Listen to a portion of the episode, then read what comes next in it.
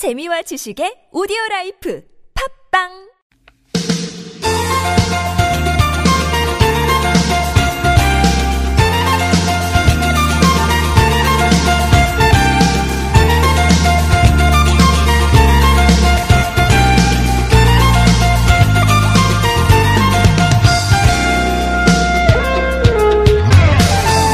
출근할 때 괜찮으셨습니까? 네, 오늘 대설인데요. 네, 대설을 예고나 하는 것처럼 눈이 내렸다고요.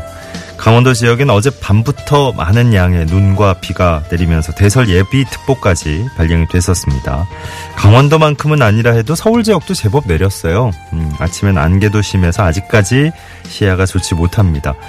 전 오늘 한강 다리 건널 때, 오, 신비의 세계다. 뭐 이런 생각이 들 정도로 시야가 상당히 안 좋던데. 그나마 다행인 게 오늘은 어제보다 기온이 좀 올라서요. 영상으로 시작하기 때문에 눈이 쌓인 곳은 그다지 많지 않을 것 같아요. 근데 이럴 때 더 조심하셔야 됩니다.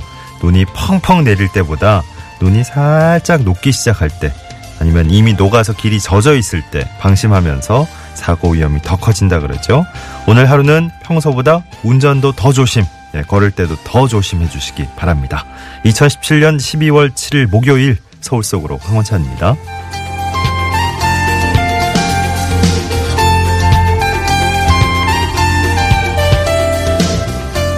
안녕하세요. 아나운서 황원찬입니다. 눈이 소복하게 이렇게 예, 쌓여 있는 거, 또 한방눈 내릴 때참게 겨울만 느낄 수 있는 예, 정경인데 그 편안해지고 마음 따뜻해지는 것과는 별개로 예, 아 밖에 다닐 때는 고생이 많죠. 또 눈 내리고 난 뒤에 빙판길 걸을 때또 녹아도 문제죠. 질척질척할 때. 아 이땐 또 마음이 확 달라지죠. 음. 눈 어제 펑펑 내렸던 거 보신 분들, 예, 그때 또 어, 길 오가셨던 분들 어떠셨을지, 또 오늘 아침에 출근길은 어떠셨을지 궁금하네요. 이제 뭐 점점 이런 날 많아질 겁니다. 그죠? 예, 눈 내릴 거고 때때로 또 빙판길도 만나실 거고 또 빙판길 녹은 길도 지나셔야 될 거고 오늘 이제 조금 올라갔던 기온이 내일 또 큰 폭으로 떨어진다는 예보가 나와 있어요. 예, 건강 유의하시고 곳곳에 있을지도 모를 빙판길도 각별히 주의해 주시고요. 오늘 목요일입니다. 서울 속을 일부에선 하재근의 서울 엿보기 코너 준비됩니다. 하재근 문화평론가와 함께하는 시간이고요. 2부 상담 노무 상담 이원성 노무사와 2부에서 또 함께 하시겠습니다. 구글 플레이 스토어나 애플 앱 스토어에서 TBS 애플리케이션 내려받으시면 실시간으로 무료 메시지 보내실 수 있고요. 샵 0951번 단문 50원 장문 100원 드는 유료 문자도 열어놓겠습니다. 카카오톡 플러스 친구 TBS 라디오와 친구 맺게 하시면 또 이쪽 무료로 참여하실 수 있고요. 매트면과 파크론에서 넘어져도 안전한 매트, 버블 놀이방 매트 선물로 드리겠습니다. One, two, three, four.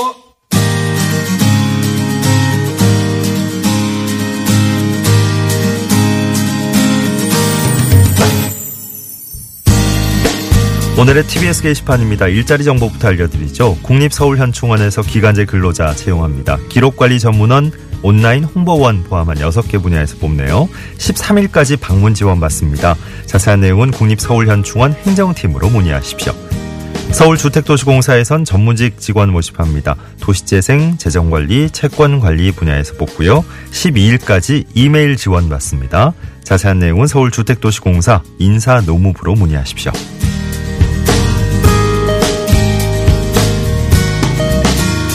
다음은 자치구 소식입니다. 강서구에서 무료 법률 상담 진행하네요. 11일 오후 2시부터 강서구청 대회의실에서 진행되겠습니다. 전화로 예약하신 다음에 상담 날짜에 방문해서 상담 받으시는 형태고요. 자세한 내용은 강서구청 기획예산과로 문의하십시오. 종로구에선 대학생 행정체험단 모집합니다. 내년 1월 8일부터 2월 7일까지 종로구청과 동주민센터에서 각종 행정사무 보조와 특별활동을 맡게 될 거고요. 내일부터 14일까지 온라인 신청하시면 되겠습니다. 자세한 내용은 종로구청 자치행정과로 문의하시죠. 서울시설공단에서 행복한 대화 특별 강연 엽니다. 오는 20일 오후 7시부터 장충체육관에서 열리고요. 답답하면 물어라 이런 주제로 법륜 스님과 함께하는 증문즉설 법회 시간으로 마련된다고요. 자세한 내용은 서울시설공단 홍보 마케팅실 쪽으로 문의하시기 바랍니다. 서울시에서 서울 크리스마스 마켓 엽니다. 15일부터 31일까지 여의도 한강공원 이벤트 광장에서 열리고요. 세계 각국의 음식을 만나볼 수 있는 30대 푸드트럭과 함께 100여 개 팀의 개성 있는 핸드메이드 제품들 만나실 수 있고요. 다양한 체험 프로그램도 함께 마련된다고 합니다. 자세한 내용은 서울시 소상공인 지원과로 문의하시죠. 오늘 전해드린 내용은 서울 속으로 황원찬입니다. 홈페이지에서 다시 한번 자세히 확인하실 수 있습니다.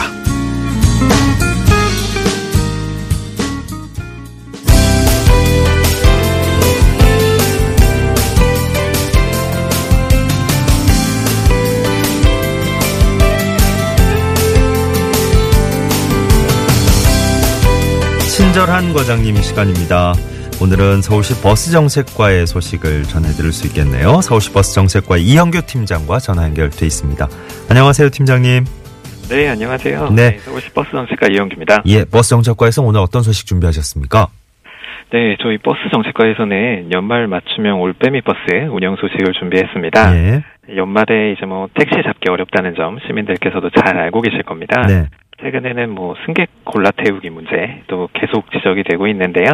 그 대중교통 공급이 감소하는 심야 시간대에 택시 승차 거부가 집중 발생하는 지역에 맞춤형 올빼미 버스를 투입을 해서 시민들의 이동 편의를 제공하고자 추진하게 되었습니다. 예. 아마 많은 시민들이 반가워할 소식 같은데요. 어, 운행 내용 자세히 좀 설명해 주실까요? 네, 일- 일단은 서울에서 승차 거부 신고가 가장 많은 강남역 홍대 입구역을 중점으로 노선을 구성을 했습니다. 우선 N854번은요, 강남역 일대에서 택시 수요가 많은 역삼동, 논현동 지역을 운행할 뿐만 아니라 또 택시 승차 거부 주요 발생 지점인 사당역, 건대 입구역까지 운행을 하는 노선입니다. 예. 또한 또 올빼미 버스 노선이 없는 이수역, 고속터미널역 주변까지도 운행을 할 예정입니다. 네. 그다음에 두 번째로 N876번은요. 홍대 입구역 일대에서 택시 수요가 많은 응암동, 당산역, 영등포 지역을 운행을 하면서 택시 승차 거부 주요 발생 지점인 여의도역까지 운행을 하는 노선입니다. 네. 그리고 추가적으로 저희가 종강역, 종로 3가 등 도심 지역에서 시민들의 올빼미 버스 이용 편의 증진을 위해서 기존에 운행하고 있는 N13번, N15번, N26번을 일시적으로 차량을 증가시켜서 예. 배차 간격을 단축시킬 예정입니다. 그렇군요. 네. 올빼미 버스가 언제부터 언제까지 운행하는 거죠?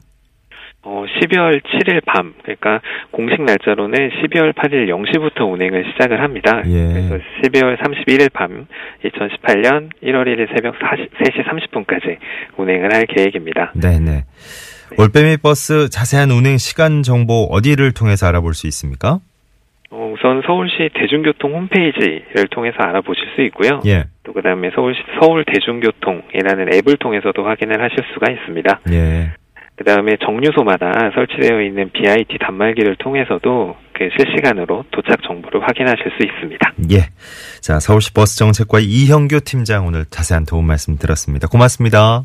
네, 감사합니다. 네.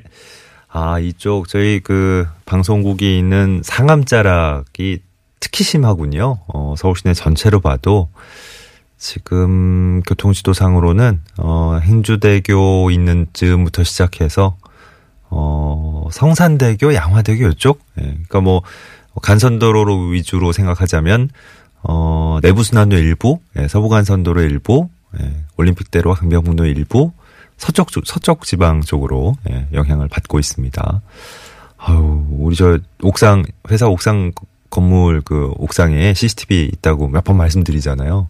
사방을 쭉 둘러봐도 와, 이거는 몇 시인지도 잘 구분이 안 될 정도로 해는 떠 있는 거죠 지금. 어우, 어마어마한데요.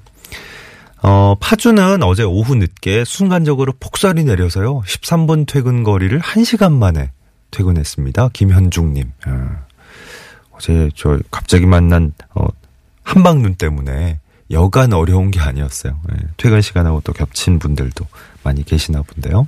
오늘 아침은 어쨌든 예, 온통 사방이 뿌연 곳도 꽤 있으니까 어, 하루 종일 오가실 때 조심하셔야겠습니다. 하늘도 예, 발밑도 마찬가지네요.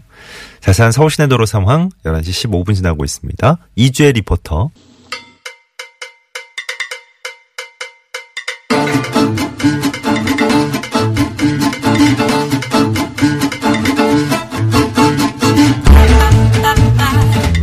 삶의 모습을 서울연구원 인포그래픽스 통계 자료를 통해서 엿보는 시간입니다. 하재근의 서울 엿보기. 하재근 문화평론가와 함께하겠습니다. 어서 오십시오. 예, 안녕하세요. 안녕하세요. 네. 힘을 좀 더 내봤습니다, 일부러. 네. 아, 그랬습니까? 날이 예. 아, 오늘 보통 칙칙한 게 아니에요. 아, 예. 저는 오면서 네. 신비로운 안개가 낀 줄 알고 좋아하면서 왔는데 그러니까요. 여기 네. 와서 얘기 들으니까 음. 뭐 미세먼지도 있다고. 그러니까, 아, 예, 요즘은 그 얘기를 뭐- 듣고 나서 갑자기 정서가 부정적으로 바뀌었습니다. 탁한 느낌으로 갑자기 감정이. 좋은 기분으로 왔는데 안개인 줄 알고. 네. 아니, 근데 요즘은 뭐, 어, 계절을 막론하고. 예. 뿌옇게 끼면. 예. 이 순수하게만 볼 수 없는 그런 아, 상황이 예. 된것 제가 같아요. 방심했습니다. 네. 예. 자, 오늘 주제 어떤 걸 골라오셨나요? 네. 오늘의 주제는 서울의 식중독 발생 현황은 네.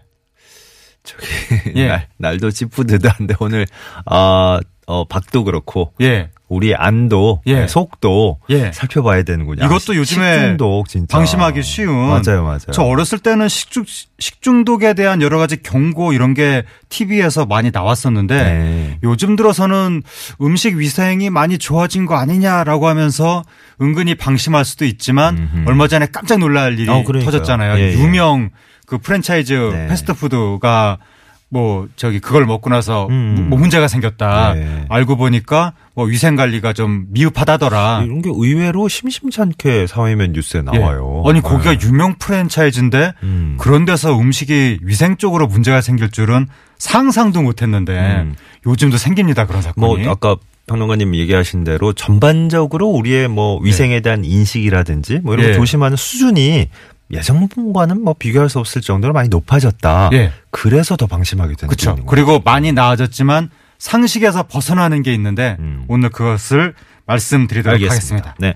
일단 그 서울에 집단 식중독 신고 사건 관련해서 네. 발생하는 환자가 연평균 1000명 정도 그러니까 집단 식중독이라 그러면 이제 2인 이상 2인 이상이 예. 다 집단에 해당. 그리고 신고한 분들 보통 이게 사건이 터져도 신고 안 하는 분들이 많거든요. 안 하는 사실 경우도 크게 있죠. 아프지 어, 않으면 네. 뭐 설사나 가벼운 배앓이 정도면은 음. 신고 잘 안 하잖아요. 그러니까 우리끼리 뭐 어디 나가서 먹든 먹는다든지 뭐 시켜서 먹거나 네. 뭐 이럴 때 아우 좀 복통으로 네. 호소하는 분들이 계셔도 그러다 낫겠지 하고 네. 넘어가는 경우도 그걸 뭐 있군요. 일일이 공공기관에 신고하는 횟수는 적으니까. 그러니까. 근데 신고가 된 걸로만 연평균 1000명 정도라고 하니까 예. 이거는 한 수천 명 정도일 수도 있습니다. 그래요. 그렇죠. 네. 신고를 잘안 하니까. 네. 근데 이게 연도별 격차가 상당히 커서 음. 결국 어떤 해에는 좀 경각심을 크게 가지면 숫자가 팍 줄어들었다가 음. 어떤 해에는 조금 방심하면 숫자가 팍 늘어났다가 네. 그런 것이 아닌가. 음. 근데 이 숫자가 네. 2010년에 800명 정도였었는데 예. 2016년에 1,400명 정도가 됩니다. 예. 그래서 2016년으로 이게 그 최근으로 가까워지면 더 줄어들 것 같았었는데 음. 의외로 그렇지가 않다는 거. 뭐 신고도 많이 늘었고 예. 예, 신고 자체도 많이 늘었고 그죠? 예. 2014년에는 1,900명 정도 네. 이렇게 되니까 예. 이게 최근 들으로 올수록 네. 더 환자가 늘어나나 막 그런 생각까지도 듭니다. 음. 예. 그래요. 어쨌든 뭐 연도별로 봐도 신고된 걸로만 보면 수치로만 보면 격차도 좀 큰 편이고. 네.